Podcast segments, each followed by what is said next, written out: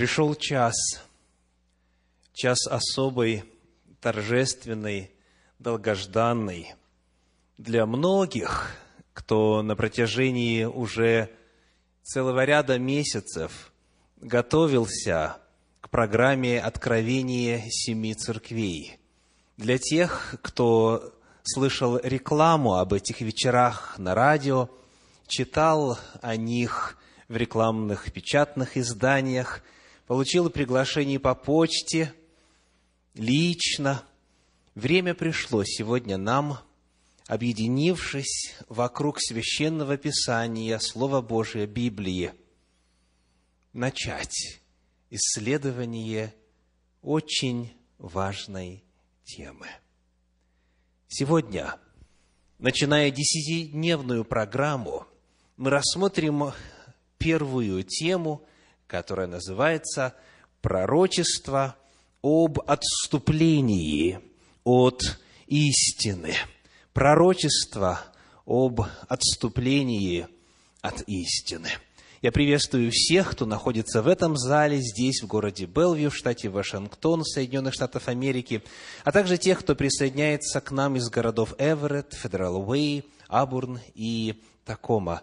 Да благословит Господь все места проведения этой программы и пошлет нам обилие истины и своей любви.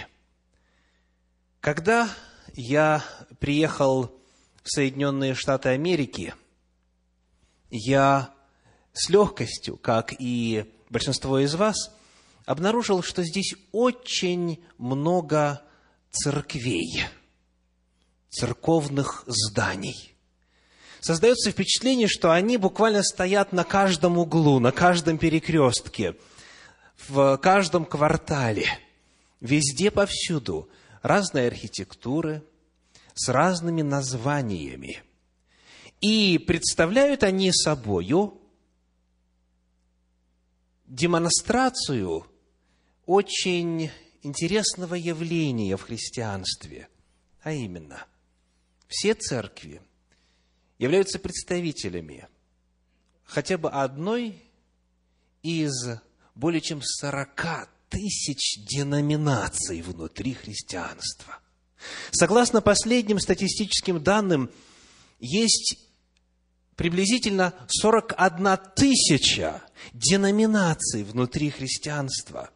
Это не отдельных церквей, не отдельных конгрегаций, а именно направлений которым принадлежат, в свою очередь, сотни, иногда тысячи и более церквей. Откуда в христианстве взялось столько много направлений? Откуда взялось столько много конфессий, каждая из которых, естественно, убеждена в своей собственной правоте и в неправоте всех прочих – Сегодня, начиная программу откровения семи церквей, мы должны взглянуть назад, в прошлое, в историю. Всякий раз, когда нам нужно проанализировать, в результате чего в силу каких обстоятельств существует нечто сегодня, нам нужно знать историю. И даже беглый взгляд вглубь веков показывает, что в христианстве далеко не всегда было мирно. Перед вами на экране общая схема развития христианства и его главных ответвлений. Великая схизма в XI веке разделила церковь на два главные направления – католическую и православную – до этого еще несколько ветвей ушло на соответствующих вселенских соборах. Затем, когда появилась протестантская реформация в Европе, она дала толчок созданию еще десятков и сотен, а потом и тысяч всевозможных деноминаций. Вот для вас кратко схема протестантизма – который, начиная с XVI века нашей эры, продолжает дробиться на все новые и новые направления.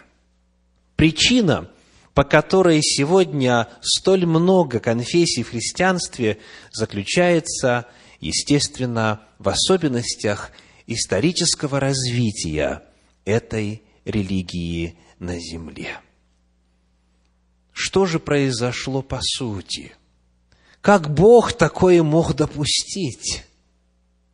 Сегодня очень часто люди, которые стоят по другую сторону христианства, те, кто изучает христианство, те, кто им интересуется, задают вопрос, если Бог один, если Иисус Христос один, если Библия одна, почему же христиане не согласны друг с другом? Почему же столько много вероучений, конфессий, догм и направлений в теле церкви, в теле Иисуса Христа? И вот сегодня мы взглянем с вами на некоторые удивительные предсказания, которые есть в Слове Божьем, в Священном Писании – и найдем для себя главный ответ на вопрос «Почему?». Первое из мест, к которому мы обратимся, это книга «Деяния апостолов», 20 глава, стихи 17, 29 и 30. Деяния апостолов, глава 20, стихи 17, 29 и 30. Читаем. «Из Мелита же, послав в Ефес, он призвал пресвитеров церкви, Речь идет об апостоле Павле, который собрал руководителей церкви на территории одной из римских провинций. И вот во время встречи, 29 стих, он сказал, «Ибо я знаю, что по отшествии моем войдут к вам лютые волки, не щадящие стада, и из вас самих восстанут люди, которые будут говорить превратно, дабы увлечь учеников за собою. Перед нами свидетельство апостола, который имел пророческий дар.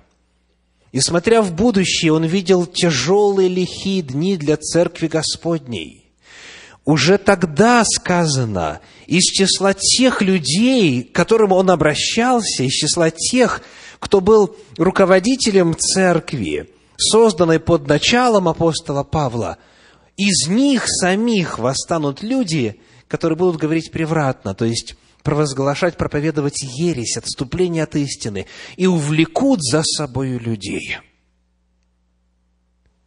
Во втором послании апостола Петра – во второй главе, в стихах первом и втором, еще одно пророчество, еще одно предсказание. 2 Петра, 2 глава, первые два стиха.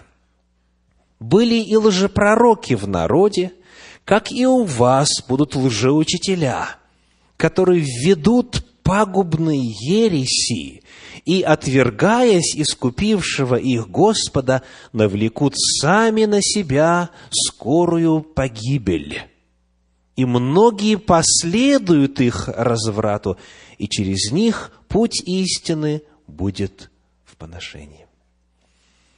Апостол Павел предостерегал, апостол Петр расставил такого же рода предостережение о том, что появятся лжеучителя, и многие последуют за ними. Во втором послании фессалоникийцам, во второй главе, в третьем стихе еще одно предсказание об истории христианства. Второе Фессалоникийцам, вторая глава, третий стих. «Да не обольстит вас никто никак, ибо день тот не придет, доколе не придет прежде отступление, и не откроется человек греха, сын погибели». Говорится, что будет отступление и именно в среде христианства. И чуть далее апостол пишет, тайна беззакония уже в действии.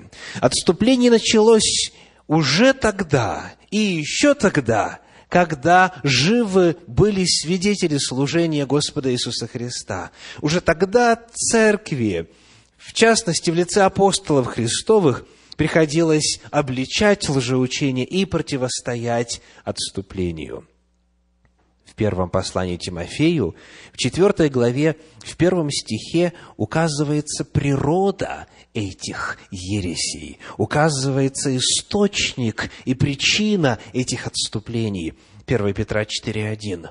«Дух же ясно говорит, что в последние времена отступят некоторые от веры, внимая духом обольстителям и учением бесовским». Итак, почему много ересей в христианстве? Потому что продолжает действовать дьявол, бесы, демоны, злые духи. Они внедряют учения свои, заблуждения свои в среду последователей Божьих, и за ними уходят люди. Причина, по которой христианство так разрознено во многом, согласно библейским пророчествам, заключается в деятельности дьявола и его попытках уничтожить Церковь Божью и полностью исказить Божью истину. Учения бесовские. Это означает, что когда мы с вами берем учебник по систематическому богословию, изданный той или иной из а, множество деноминаций, мы должны ожидать, что какая-то часть идей, выраженных в этом пособии, по своей природе, есть что? Бесовское учение. Естественно, оно в красивой обложечке, в твердом переплете, с золотым тиснением и принято на самых авторитетных возможных съездах, соборах, совещаниях, заседаниях и так далее.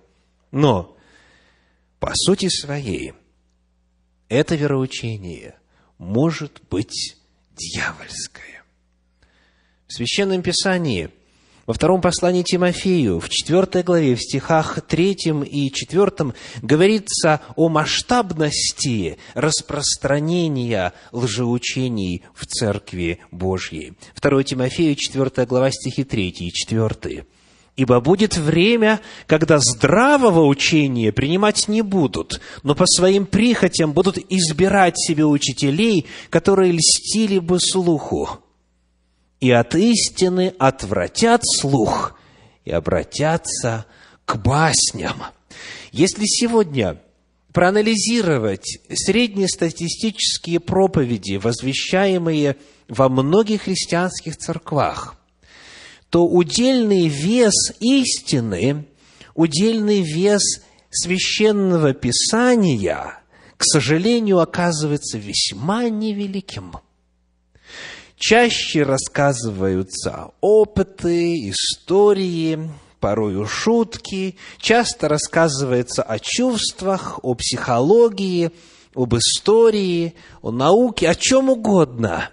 Но центром проповеди, к сожалению, дав давно уже перестала быть Божья истина – отвратят от истины слух, не будут принимать здравого учения, предостерегало библейское пророчество. Итак, ряд предсказаний. Исполнились ли они? Да, наверное, не нужно даже и задавать этот вопрос, правда? Не может быть, чтобы 41 тысяча деноминаций в христианстве – часто уча прямо противоположное тому, чему учит церковь в соседнем квартале, были обе глазом Божьим, были обе глашатаями Божьей истины. Священное Писание предостерегало, что отступление произойдет, дьявольские учения войдут – и сегодня, к сожалению, мы с вами являемся свидетелями исполнения этих древнейших пророчеств. Мы уже прочитали сегодня, что этот процесс тайны беззакония был в действии уже тогда, когда писали и жили и служили апостолы. посмотрим на хотя бы несколько примеров того, что запечатлено на страницах апостольских писаний, где рассказывается о состоянии Божьей Церкви в первом веке нашей эры. В третьем послании Иоанна, в первой главе, стихи 9 и 10 говорят. 3 Иоанна, 1 глава, стихи 9 и 10. «Я писал церкви», пишет Иоанн Богослов, «Я писал церкви, но любящий первенствовать у них Диатреф не принимает нас». Посему, если я приду, то напомню о делах, которые он делает, понося нас злыми словами и недовольствуясь тем, и сам не принимает братьев, и запрещает желающим, и изгоняет из церкви. Что описано здесь? Сказано, что нас, апостолов, это диатреф, который провозгласил себя главным вот в этой конкретной конгрегации, в этой конкретной общине, нас он не принимает – нас он злословит, другим нас слушать запрещает и изгоняет от церкви. Из церкви. Знакомо звучит? К сожалению, уже тогда, в первоапостольский век, были те, кто отделял себя от истины Божьей, отделял себя от учения апостолов и провозглашали свою правду, свою истину послании к Галатам, в первой главе, в стихах 6 по 10, мы находим еще одно свидетельство отступления уже в первом веке. Галатам, первая глава, стихи 6 по 10. «Удивляюсь, — пишет апостол, — что вы от призвавшего вас благодатью Христовую так скоро переходите к иному благовествованию, то есть к иному Евангелию, которое, впрочем, не иное, а только есть люди, смущающие вас и желающие превратить, то есть исказить благовествие Христова. Останавливаем чтение. Уже тогда было, оказывается, более чем одна версия Евангелия – и были попытки исказить благовествование Христова. И они, к сожалению, были успешны. Во втором послании фессалоникийцам, во второй главе, в первых двух стихах, мы находим о том, что дьявол не стеснялся пользоваться разными уловками для того, чтобы истина звучала с апостольским авторитетом. Но истина, естественно, в кавычках. Второе Фессалоникийцам, вторая глава, первые два стиха. «Молим вас, братья, о пришествии Господа нашего Иисуса Христа и нашем собрании к Нему, не спешить колебаться умом и смущаться ни от духа, ни от слова, ни от послания, как бы нами посланного, будто уже наступает день Христов. Что делал сатана? он вдохновлял этих лжеучителей, он вдохновлял лжеапостолов писать подложные письма и подписываться именами Павла, Петра, Иакова и иных известных руководителей Церкви Божьей для того, чтобы ересь звучала с авторитетом еретические письма, носящие имя апостолов, называемые псевдографами, стали распространяться. И сегодня, когда вы проанализируете количество Евангелий, дошедших до нас, их несколько десятков, несколько десятков деяний апостольских и посланий апостолов – тех, которые противоречат тому, что Господь Иисус Христос излагал в проповедях и чему учили апостолы. Мы видим, что уже тогда Павлу приходилось писать, не смущайтесь, дорогие, это не я написал, это кто-то под моим именем написал. Это как бы нами написанное письмо. Мы на самом деле иному учим. Во втором послании Тимофею, во второй главе, в стихах 16 по 18 нам сообщается даже о некоторых именах тех, кто выступал против Божьей истины. 2 Тимофею, 2 глава, стихи 16 по 18. «А непотребного пустословия удаляйся, ибо они еще более будут преуспевать в нечестии, и слово их, как рак, будет распространяться. Таковы Именей и Филит. Слово их будет распространяться. И это в действительности стало реальностью. Наконец, в самой последней книге Священного Писания, в книге Откровения, во второй главе, во втором стихе мы читаем следующее Откровение, вторая глава, стих второй. «Знаю дела твои, и труд твой, и терпение твое, и то, что ты не можешь сносить развратных, и испытал тех, которые называют себя апостолами, они не таковы, и нашел, что они лжецы. Чем вынуждена была заниматься церковь уже тогда? Испытанием тех, кто заявляет о своем апостольстве, о своем апостольском служении. И церковь в Ефесе была в состоянии отличить. Она испытала тех, кто называл себя апостолами, поняла, что они лже-апостолы. Уже тогда стоял этот вопрос. И, наконец, книга Откровения, 2 глава, 15 стих, называет еще одно имя, называет еще одно лжеучение. Откровение 2, 15. Так и у тебя есть держащиеся учения Николаитов, которые я ненавижу. Господь обличает церковь и говорит, у тебя есть держащиеся ложного учения. Учение, которое я ненавижу, потому что оно противоречит истине и искажает истину Божию. Итак, задавая вопрос, Почему сегодня столько много деноминаций, конфессий, вероисповеданий в христианстве?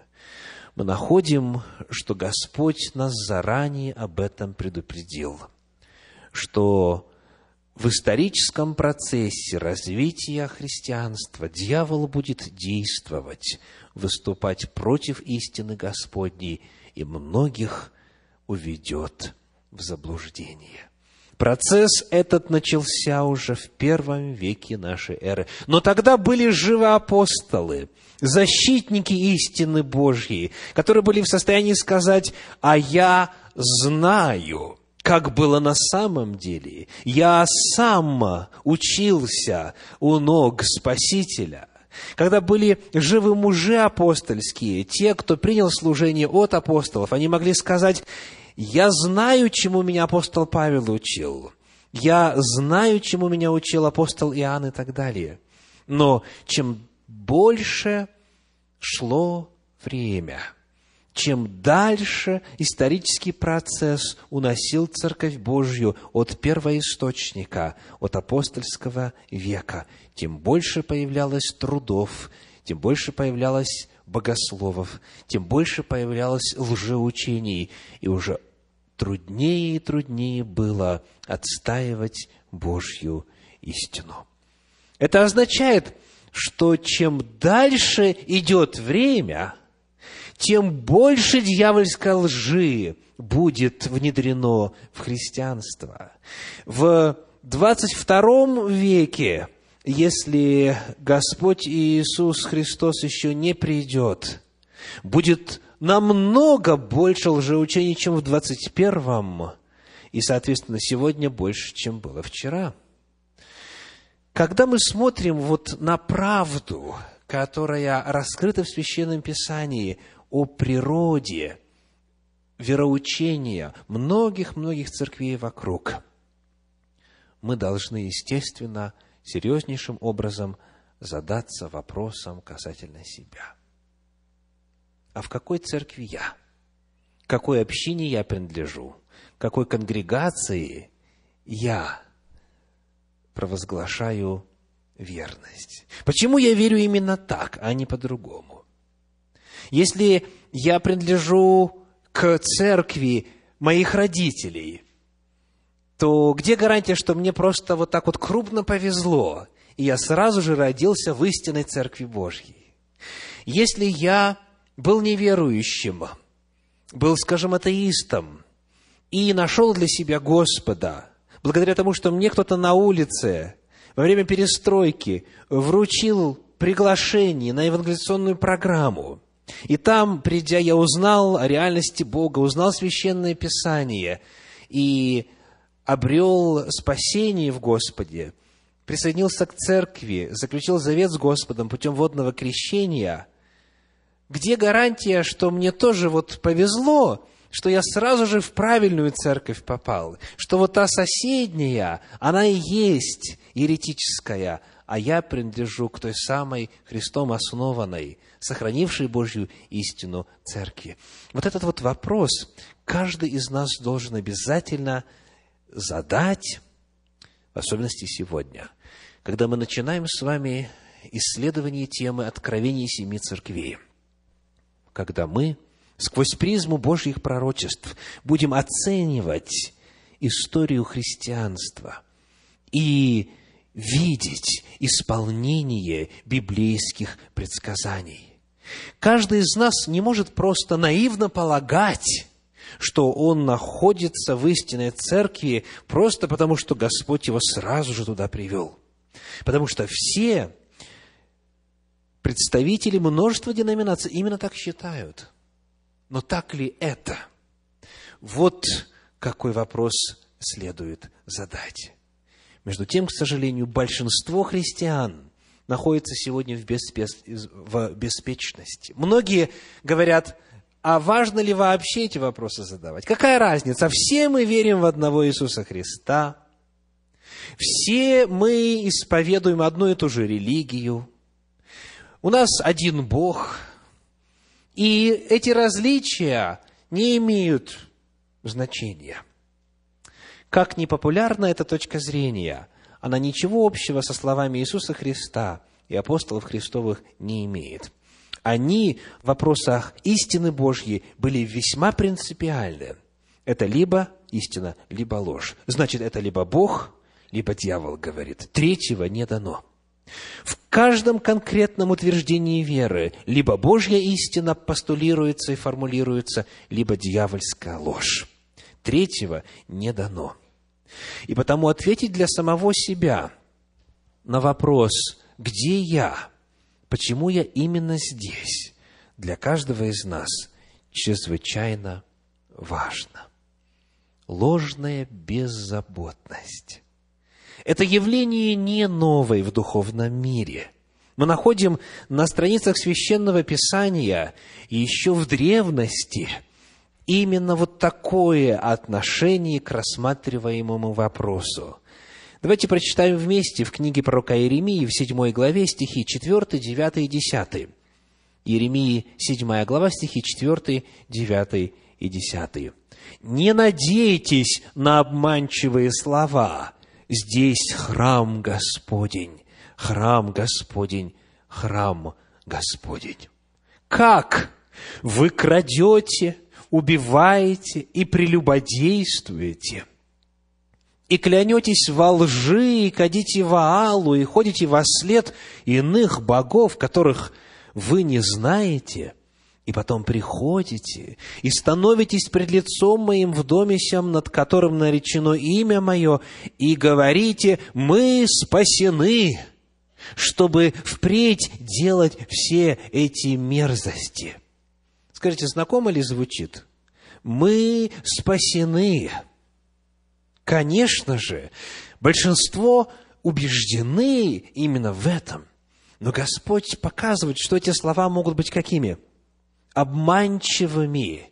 Потому что вопрос не в том, что человек находится в богослужебном, культовом здании. Вопрос не в том, что он принадлежит к какой-то деноминации, в данном случае внутри христианства, а в том, соответствует ли его мировоззрение, во-первых, и его жизнь, во-вторых, воле Божьей, истине Божьей. Эти слова могут быть весьма обманчивыми. И многие именно так себя чувствуют. Мы спасены. И на этом разговор заканчивается. Многие живут в этой ложной, беззаботной уверенности. Евангелие от Матфея, 7 глава, стихи с 21 по 23, рисует очень темными красками трагизм тех, кто только в самый последний момент узнает, что находился в ложной беззаботности. Евангелие от Матфея, 7 глава, стихи с 21 по 23 говорят слова Иисуса. «Не всякий, говорящий мне, Господи, Господи, войдет в Царство Небесное, но исполняющий волю Отца Моего Небесного. Многие скажут мне в тот день, Господи, Господи, нет Твоего ли имени мы пророчествовали, и не Твоим ли именем бесов изгоняли, и не Твоим ли именем многие чудеса творили? И тогда объявлю им, я никогда не знал вас, отойдите от меня, делающие беззаконие. Скажите, кто эти люди? Они принадлежат к числу тех, кто называет Иисуса Господом. Они признают Его в качестве Господа. Они христиане, они люди верующие. Более того, они весьма активны. В их опыте есть демонстрация необычайных сверхъестественных способностей, чудеса, пророчества, бесов изгоняют и так далее. Но в удивлении – некоторым придется услышать слова Иисуса Христа «Отойдите от меня, делающие беззаконие». Вновь мы видим, что люди, пребывающие в беззаботной уверенности в том, что они принадлежат Иисусу Христу и Ему служат, могут очень трагически в последний момент оказаться обманутыми. Вот эта ложная беззаботность чрезвычайно распространена сегодня. Хочу процитировать для вас из книги известного богослова Марка Финли «Почти забытый день» несколько абзацев. Однажды русский император прогуливался по одному из красивейших парков, примыкавших ко дворцу – Неожиданно он наткнулся на часового, который стоял на страже возле куста. Удивившись, он спросил, «Что ты здесь делаешь?» «Я не знаю», — ответил часовой. «Я выполняю приказ капитана». «Так указано в инструкции», — ответил капитан, «но причина мне неизвестна». После тщательных расспросов царь обнаружил, что никто при его дворе не помнил, когда это было установлено. Тогда он обратился к архивам и, к своему удивлению, обнаружил следующее. Сто лет назад Екатерина Великая приказала посадить розовый куст – и поставить возле него часового, чтобы никто не затоптал молодое растение. То растение уже давно погибло, но традиция соблюдалась, и часовой всегда стоял здесь, хотя никто не знал, что он охраняет. То же самое, к великому сожалению, происходит в современном религиозном мире. Многие с уверенностью полагают, что то, что они хранят, то, что они исповедуют, то, чему они учат, то, чему радуются, как раз и есть такие вот то самое первоначальное первоапостольское христианство, непосредственно Господом Иисусом Христом провозглашенное и апостолами проповеданное. Но когда начинаешь расспрашивать, а почему ты делаешь так, он говорит, Потому что есть приказ, вот, пожалуйста, есть катехизис, вот есть учебник, вот есть пункты веры, вот есть доктрина. А кто ее сформулировал? Не знаю. Но это обязательно были очень богобоязненные, весьма образованные, посвященные Господу братья старшие. Вот они решили, и вот так нам передали, и так мой отец, и так мой дед, и прадед, и так вообще испокон веков в нашем народе было. Значит, это точно истина. Не может быть, чтобы все поколения ошибались. Приходилось вам слышать когда-нибудь подобные рассуждения? Никто не знает, почему, но кто задаст вопрос, сразу попадает в немилость. Сегодня очень широко распространена ложная беззаботность касательно своего духовного статуса. Но этим, к сожалению, проблемы не исчерпываются. Есть еще один серьезный фактор и большая беда, который стоит на пути анализа, исследования – и, наконец-то, прояснение вопросов истины и заблуждения – это религиозная гордыня. Религиозная гордыня. На страницах Священного Писания она, конечно же, засвидетельствована неоднократно. Мы посмотрим сегодня на эпизод из Евангелия от Иоанна, 4 главы, стихи с 9 по 12. Иоанна 4 глава, стихи с 9 по 12 женщина самарянская говорит ему, «Как ты, будучи иудей, просишь пить у меня самарянки, ибо иудеи с самарянами не сообщаются». Иисус сказал ей в ответ, «Если бы ты знала дар Божий, и кто говорит тебе, дай мне пить, то ты сама просила бы у него, и он дал бы тебе воду живую». Сделаем паузу небольшую. Скажите, вновь, насущно ли звучит? Как ты, будучи таким-то, просишь нечто у меня, которое совсем иная. Ибо эти и эти друг с другом не сообщаются. Нет, нельзя. И, естественно, священнослужители провозглашают с кафедры, вот к этим не ходить, вот на такие семинары – даже и ногу ставить нельзя. Мы в нашем братстве понимаем это так, по-другому быть не может, потому что мы от Бога и так далее, и так далее. Эти с этими не сообщаются. И вот такое отношение культивируется, утверждается.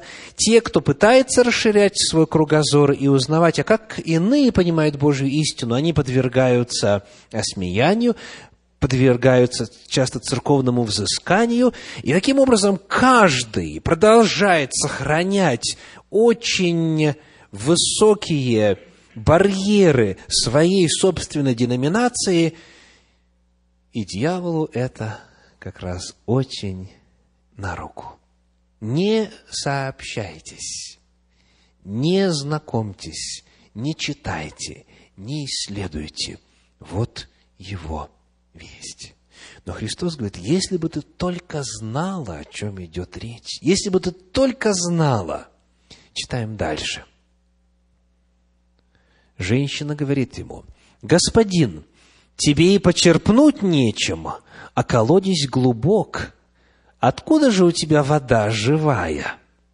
Неужели ты больше отца нашего Иакова, который дал нам этот колодец, и сам из него пил, и дети его, и скот его. Вновь, несовременно ли звучит? Неужели ты больше отца нашего? А отец наш Иаков, слава Богу, жил давным-давно, много столетий назад. Этот разговор имел место в первом веке нашей эры, а Иаков когда жил? Когда? приблизительно в 17 веке до нашей эры. Вот сколько времени уже произошло. Неужели ты больше?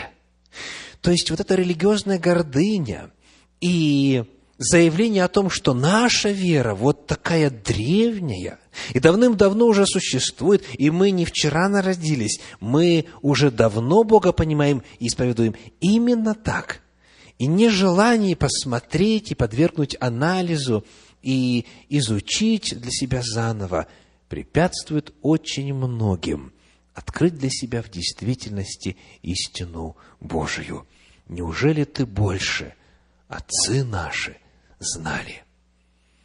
Как тут не вспомнить известное творение русского баснословца Крылов в произведении «Гуси» оставил нам следующую яркую иллюстрацию этой общечеловеческой проблемы. Пред длинной хворостиной мужик гусей гнал в город продавать. И правду истину сказать, не очень вежливо чистил свой гурт гусиной. На барыши спешил к базарному он дню, а где до прибыли коснется, не только там гусям, и людям достается. Я мужика и не виню, но гуси иначе об этом толковали. И встретися с прохожим на пути, вот как на мужика пеняли. Где можно нас, гусей, несчастнее найти? Мужик так нами помыкает, и нас, как будто бы простых гусей, гоняет. А этого не смыслит неуч сей, что он обязан нам почтением, что мы свой знатный род ведем от тех гусей, которым некогда был должен Рим спасением, там даже праздники им в честь учреждены. А вы хотите быть за что отличены? Спросил прохожий их. Да наши предки, знаю, я все читал, но ведать я желаю, вы сколько пользы принесли. Да наши предки Рим спасли. Все так, все так. Да вы что сделали такое? Мы ничего. Так что ж и доброго в вас есть? Оставьте предков вы в покое. Им по делам была и честь, а вы, друзья, лишь годны на жаркое. Басни эту можно бы и более пояснить, да чтоб гусей не раздразнить. Чудно, правда? Чудно. Как в зеркале отражена реальность, которая, конечно же, и в особенности часто процветает в духовной, в религиозной среде. Религиозная гордыня. Мы, наши, уже вот и так далее. Итак, беззаботная ложная уверенность, гордыня чрезмерная и многие иные факторы, которых сегодня не перечесть, многим препятствуют посмотреть правде в глаза и задать вопрос. Кто я? Почему я здесь? Почему я верю именно так? Где доказательства, свидетельства того, что деноминация, с которой я отождествил свою жизнь, в действительности есть истинная Божья Церковь. Как же нам быть с этой многоголосицей? Понятно, что мы не можем просто надеяться – что нам повезло. Понятно, что мы не можем жить в ложной самоуверенности. Понятно, что мы не можем исповедовать религиозную гордыню. Нам необходимо честно, непредвзято и открыто посмотреть на решение, которое предлагает сам Господь. Оно древнее, оно записано на страницах еще пророческих писаний и повторяется в Слове Божьем неоднократно.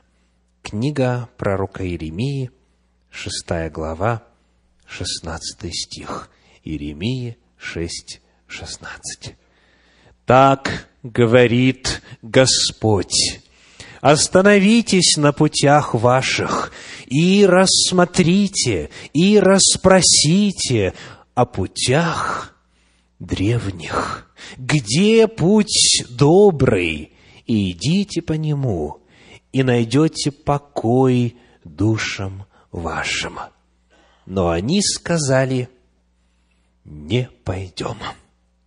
Господь призывает каждого, во-первых, остановиться.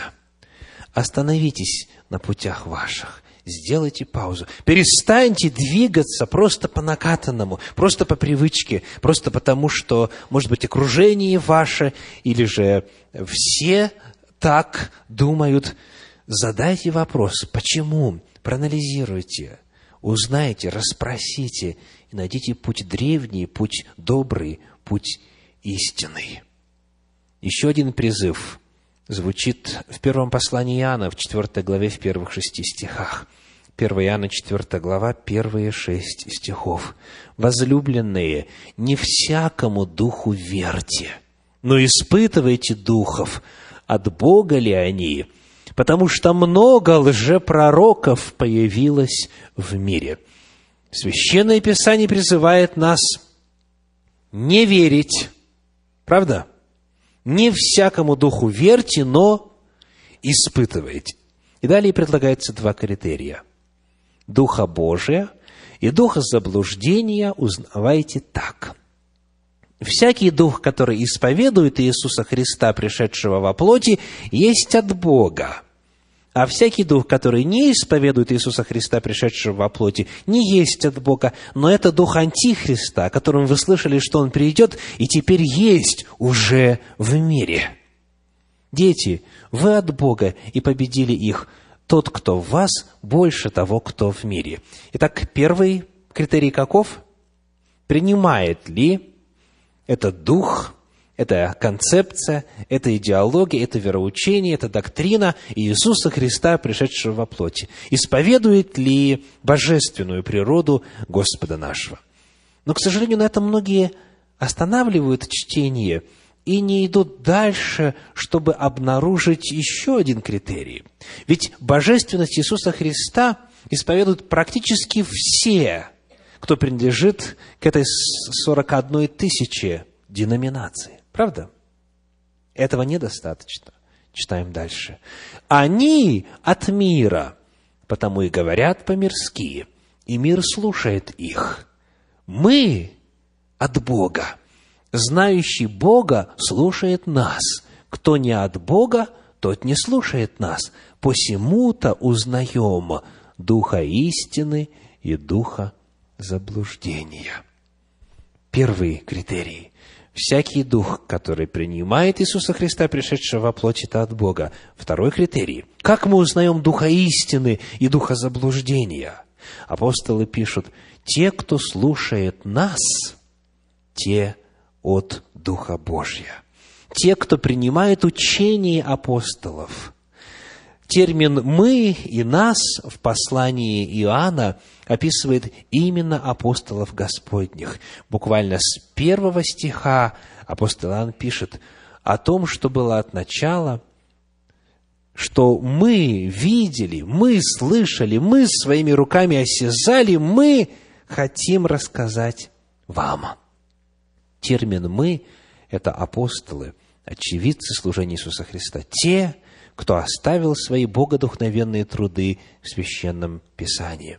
Два критерия – божественность Сына Божия и принятие учения апостолов. Вот так мы узнаем заблуждение или истина. В послании к Галатам, в первой главе, в стихах 6 по 10, еще на эту тему сказано. Галатам 1 глава, стихи 6 по 10. Стихи 6 и 7 мы уже читали, теперь прочитаем 8 и ниже. «Но если бы даже мы, — пишет апостол, — или ангел с неба стал благовествовать вам не то, что мы благовествовали вам, да будет анафема. Как прежде мы сказали, так и теперь еще говорю, кто благовествует вам не то, что вы приняли, да будет анафема. У людей ли я ныне ищу благоволение, или у Бога? Людям ли угождать стараюсь? Если бы я и поныне угождал людям, то не был бы рабом Христовым.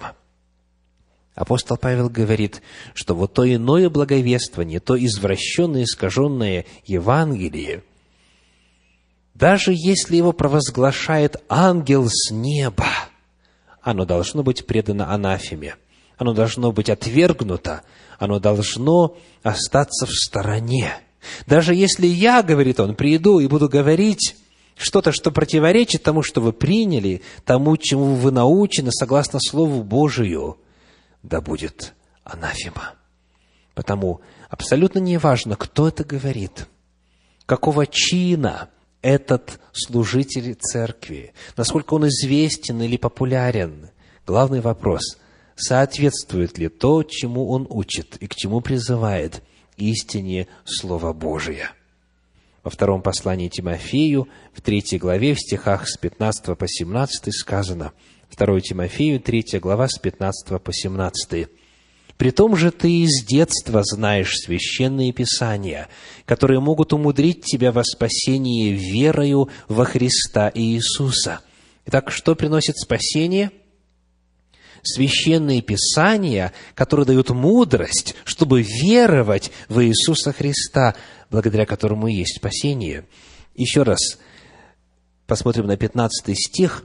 Священные писания, которые могут умудрить тебя, они дают мудрость, они открывают путь, они дают знания, которые могут умудрить тебя во спасение, веруя во Христа Иисуса. И далее статус Библии – все Писание богодухновенно и полезно для научения, для обличения, для исправления, для наставления в праведности, да будет совершен Божий человек ко всякому доброму делу приготовлен.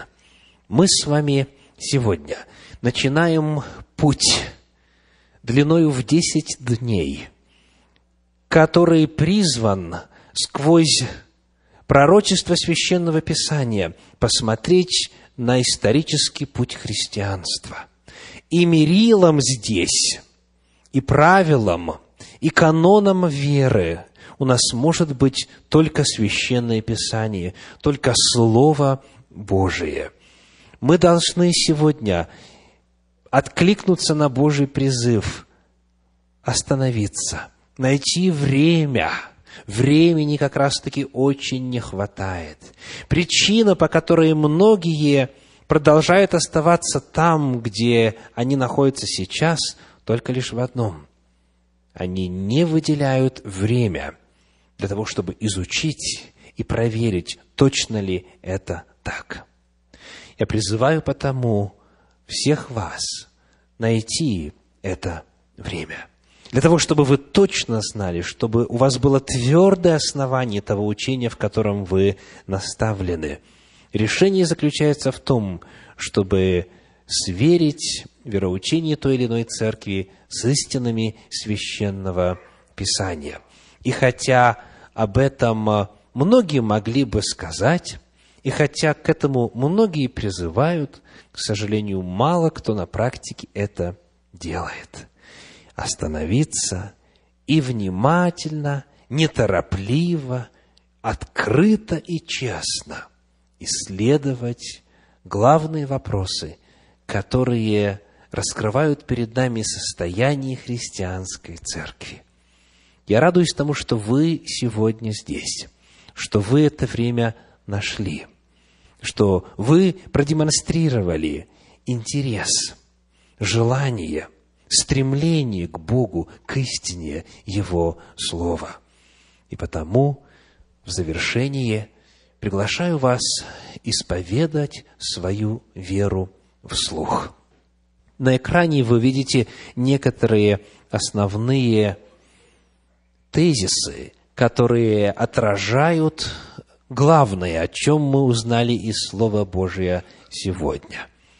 И если вы находите их соответствующими Слову Божию, и они находят отклик в вашей душе, в вашем сознании, в вашем мировоззрении, я приглашаю исповедать эти тезисы вслух перед Господом в качестве исповедания вашей веры лично. Для этого приглашаю пред Господом подняться. Я благодарю Бога за предостережение об отступлении от истины. Я признаю, что в истории христианства пророчества об отступлении исполнились. Я желаю исследовать пророчество Библии об истории христианства. Я желаю посетить последующие вечера программы. И да поможет вам в этом Господь.